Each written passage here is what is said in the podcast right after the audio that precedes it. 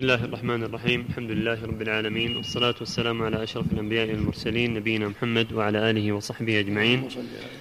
أما بعد فقال المؤلف رحمه الله تعالى فصل ونختم الجواب بفصل متعلق بعشق الصور وما فيه من المفاسد العاجلة والآجلة وإن كانت أضعاف ما يذكره ذاكر فإنه يفسد القلب بالذات وإذا فسد القلب فسدت الإرادات والأقوال والأعمال.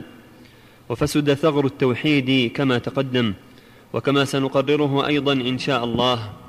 والله سبحانه وتعالى إنما حكى هذا المرض عن طائفتين من الناس وهم اللوطية والنساء. فأخبر عن عشق امرأة العزيز ليوسف وما راودته وكادته به. وأخبر عن الحال التي صار إليها يوسف بصبره وعفته وتقواه. مع أن الذي ابتلي به أمر لا يصبر عليه إلا من صبره الله. فإن مواقعة الفعل بحسب قوة الداعي وزوال المانع وكان الداعي ها هنا في غاية القوة وذلك من وجوه. أحدها ما ركبه الله سبحانه في طبع الرجل من ميله إلى المرأة كما يميل العطشان إلى الماء والجائع إلى الطعام حتى إن كثيرا من الناس يصبر عن الطعام والشراب ولا يصبر عن النساء.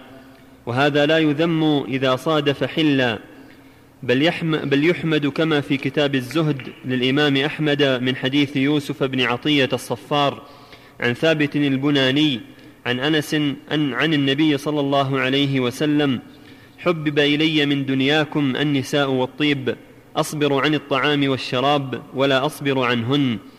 الثاني أن يوسف عليه السلام كان شابا وشهوة الشاب وحدته أقوى.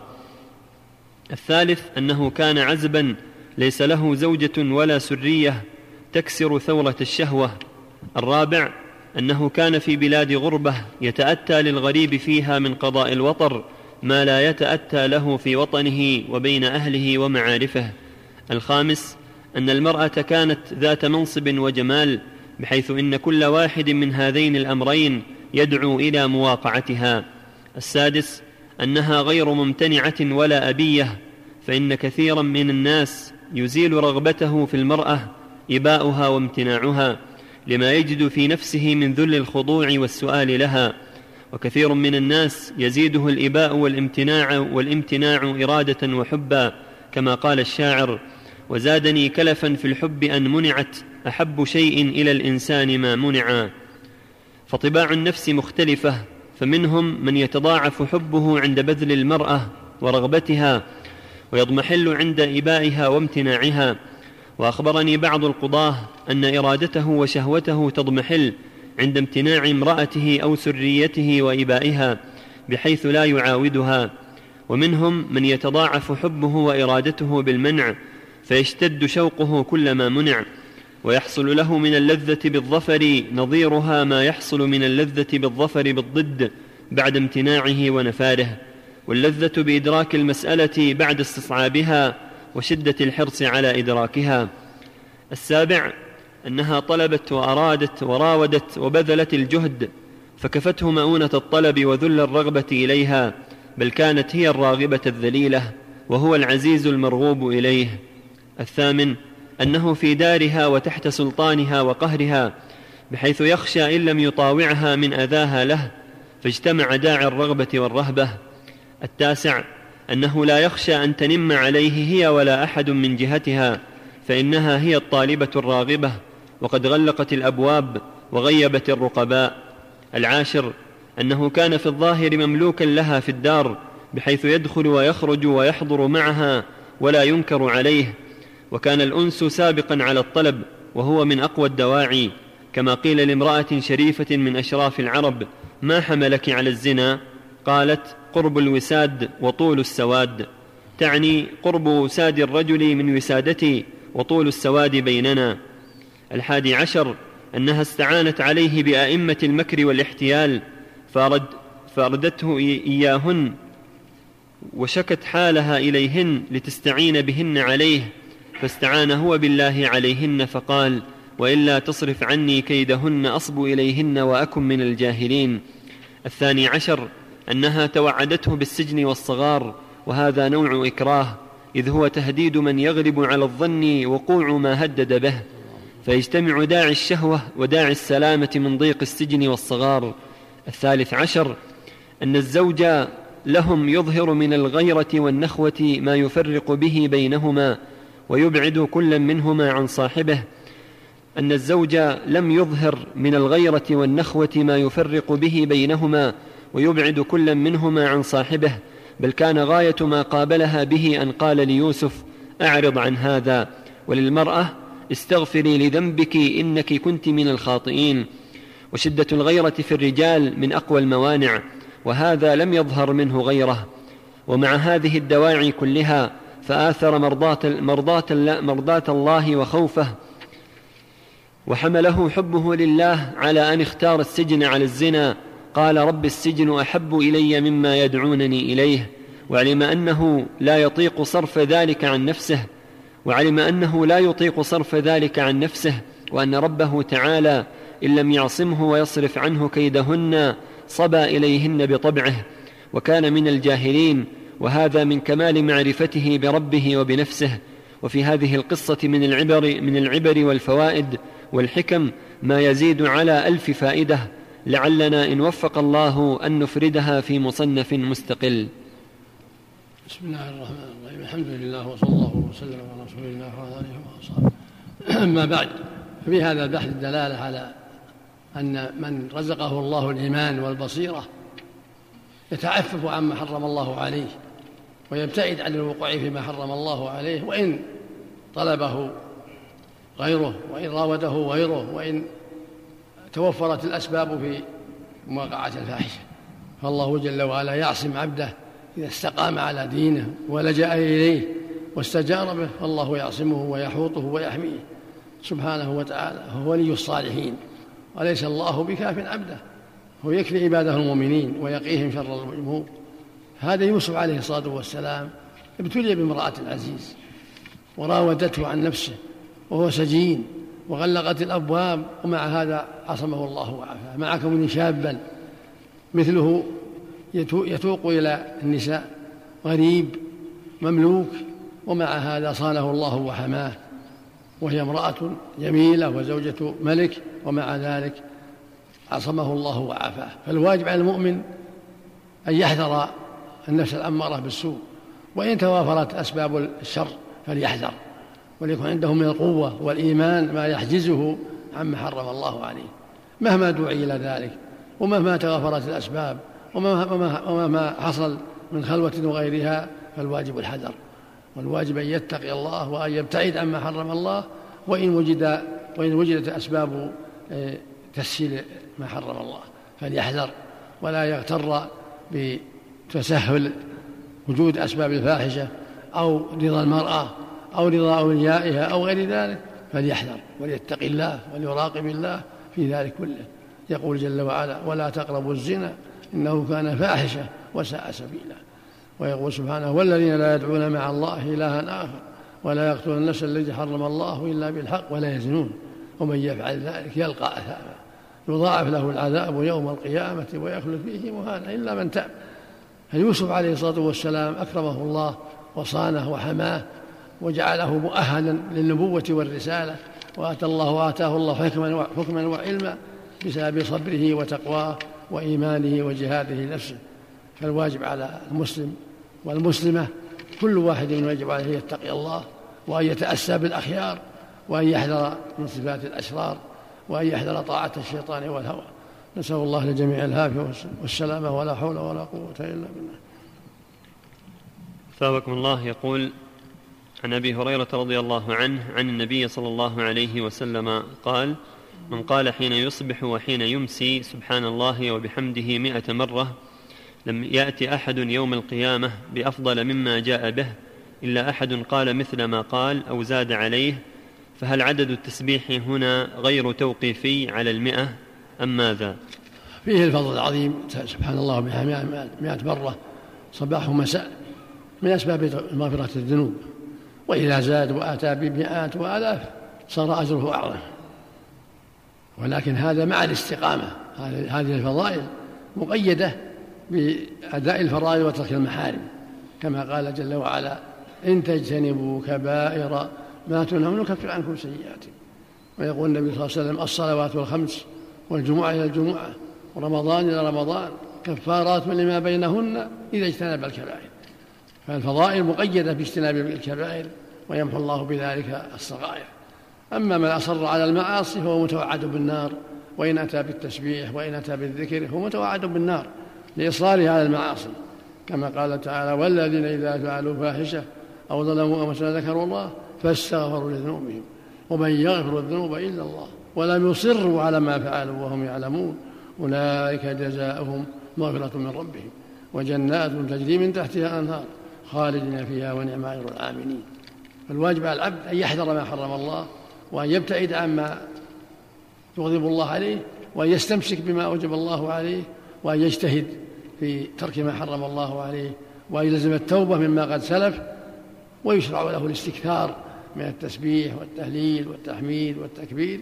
فإنه فإن هذا من وسائل المغفرة ومن وسائل التوفيق.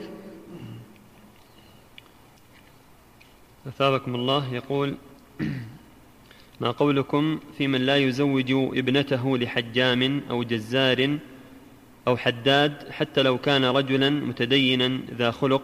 فهل هذه المهن وهذا العمل صحيح بالنسبة لعيب الزواج من جزار أو حجام؟ وهل ورد الله جل وعلا يا أيها الناس إنا خلقناكم من ذكر وأنثى وجعلناكم شعوبا وقبائل لتعارفوا إن أكرمكم عند الله أتقاكم. فإذا وجد الأتقى زوج سواء كان من العرب أو من العجم أو من بني هاشم أو غيرهم. قال النبي الأنصار يا بني بياضة أنكحوا إلى أبي هند وأنكحوا إليه وكان حجاما. فالمقصود أن العبرة بالأعمال الصالحة والتقوى كون حجام أو حداد أو خراز أو نجار أو غير لا يضر. كان داود عليه الصلاة والسلام حدادا يصنع الدروع. ويبيعها. وهو نبي الله من نبي نبي الله. فالواجب على المؤمن أن يتحرى لموليته صاحب التقوى. وإذا تيسر من نسب طيب فهذا خير من الآخرين كما قال صلى الله عليه وسلم تنكح المرأة لأربع لمالها ولحسبها ولجمالها ولدينها.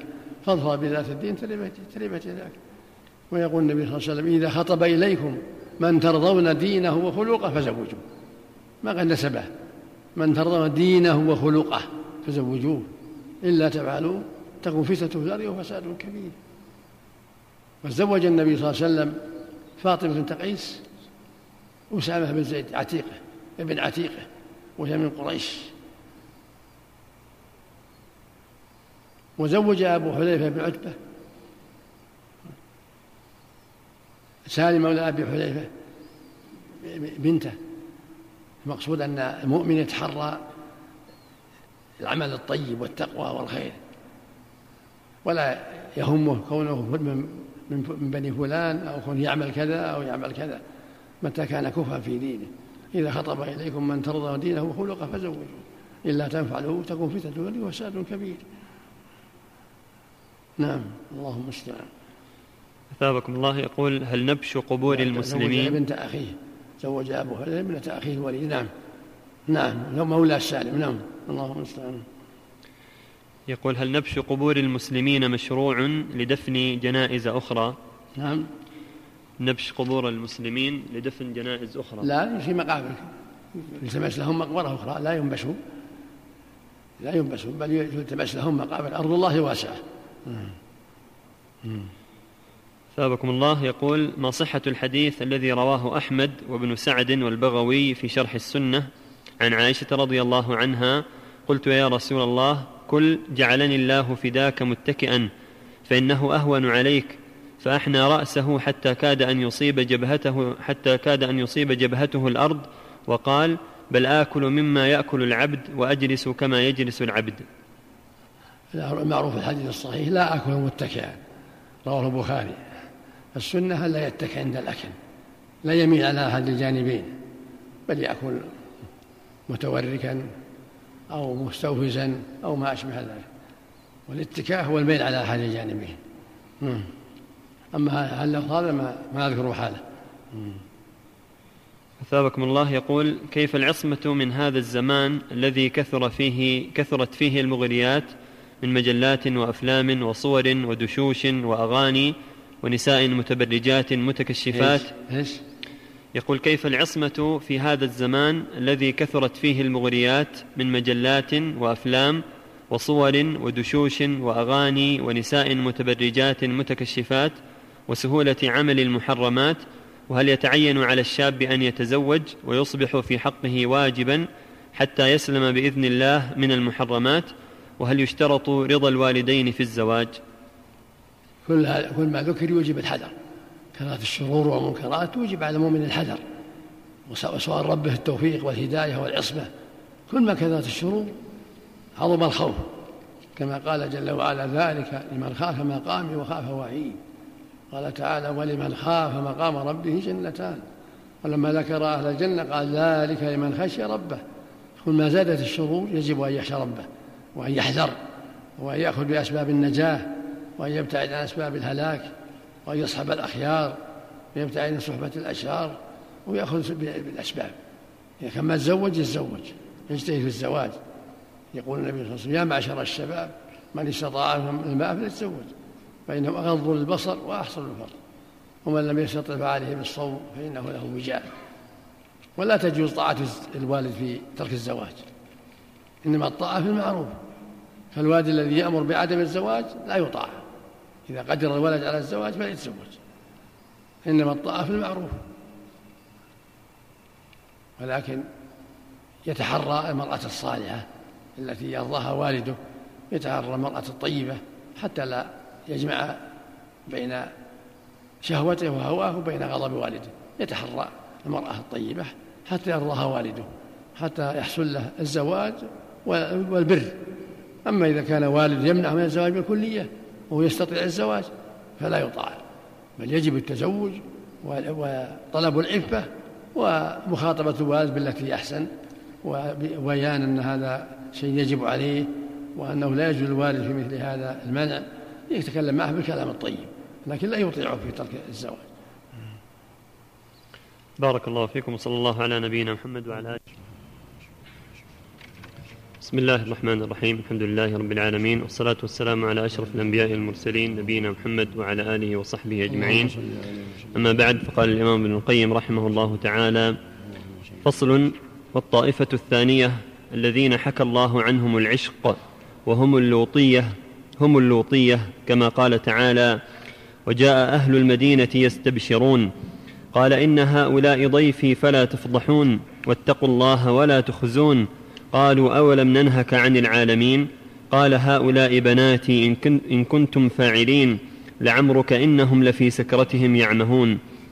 فهذه الأمة عشقت فحكاه سبحانه عن طائفتين. عشق كل منهما ما حرم عليه من الصور ولم يبال بما في عشقه من الضرر. وهذا داء أعيا الأطباء دواؤه وعز عليهم شفاؤه. وهو لعمر الله الداء العضال. والسم القتال الذي ما علق بقلب إلا وعز على الورى, على الورى استنقاذه من إساره ولا اشتعلت ناره في مهجه إلا وصعب على الخلق تخليصها من ناره. وهو أقسام تارة يكون كفرا كمن اتخذ معشوقه ندا يحبه كما يحب الله. فكيف إذا كانت محبته أعظم من محبة الله في قلبه؟ فهذا عشق لا يغفر لصاحبه. فإنه من أعظم الشرك والله لا يغفر أن يشرك به وإنما يغفر بالتوبة الماحية ما دون ذلك. وعلامة العشق الشركي الكفري أن يقدم العاشق رضا معشوقه على رضا ربه وإذا تعارض عنده حق معشوقه وحظه وحق ربه وطاعته قدم حق معشوقه على حق ربه وآثر رضاه على رضاه وبذل لمعشوقه أنفس ما يقدر عليه وبذل لربه إن بذل أردأ ما عنده واستفرغ وسعه في مرضاة معشوقه وطاعته والتقرب إليه وجعل لربه إن أطاعه الفضلة التي تفضل عن معشوقه من ساعاته. فتأمل حال أكثر عشاق الصور تجدها مطابقة لذلك ثم ضع حالهم في كفة وتوحيدهم وإيمانهم في كفة ثم زن وزنا يرضى الله به ورسوله ويطابق العدل وربما صرح العاشق منهم بأن وصل معشوقه أحب إليه من توحيد ربه كما قال الفاسق الخبيث يترشفن من فمي رشفات هن أحلى فيه من التوحيد وكما صرح الخبيث الآخر أن وصل معشوقه أشهى إليه من رحمة ربه فعياذا بك اللهم من هذا الخذلان فقال وصلك أشهى إلى فؤادي من رحمة الخالق الجليل ولا ريب أن هذا العشق من أعظم الشرك وكثير من العشاق يصرح بأنه لم يبق في قلبه موضع لغير معشوقه البتة بل قد ملك معشوقه عليه قلبه كله فصار عبدا محضا من كل وجه لمعشوقه فقد رضي هذا من عبودية الخالق جل جلاله بعبودية مخلوق مثله فإن العبودية هي كمال الحب والخضوع وهذا قد استفرغ, قد استفرغ قوة حبه وخضوعه وذله لمعشوقه فقد أعطاه حقيقة العبوديه ولا نسبة بين مفسدة هذا الأمر العظيم ومفسدة الفاحشة فإن تلك ذنب كبير لفاعله حكم أمثاله. ومفسده, ومفسدة هذا العشق مفسدة الشرك. وكان بعض الشيوخ من العارفين يقول لأن أبتلى بالفاحشة مع تلك الصورة. أحب إلي من أن أبتلى فيها بعشق يتعبد لها قلبي ويشغله عن الله. بسم الله الرحمن الرحيم. الحمد لله وصلى الله وسلم على رسول الله وعلى آله وأصحابه. اما بعد فهذا الذي البحث كالذي قبله في تحذير من عشق الصور المحرمة وما يتعلق باللواط والزنا وأن هذا قد يسوق أهله إلى الشرك بالله وعبادة غيره بسبب عشقهم الصور.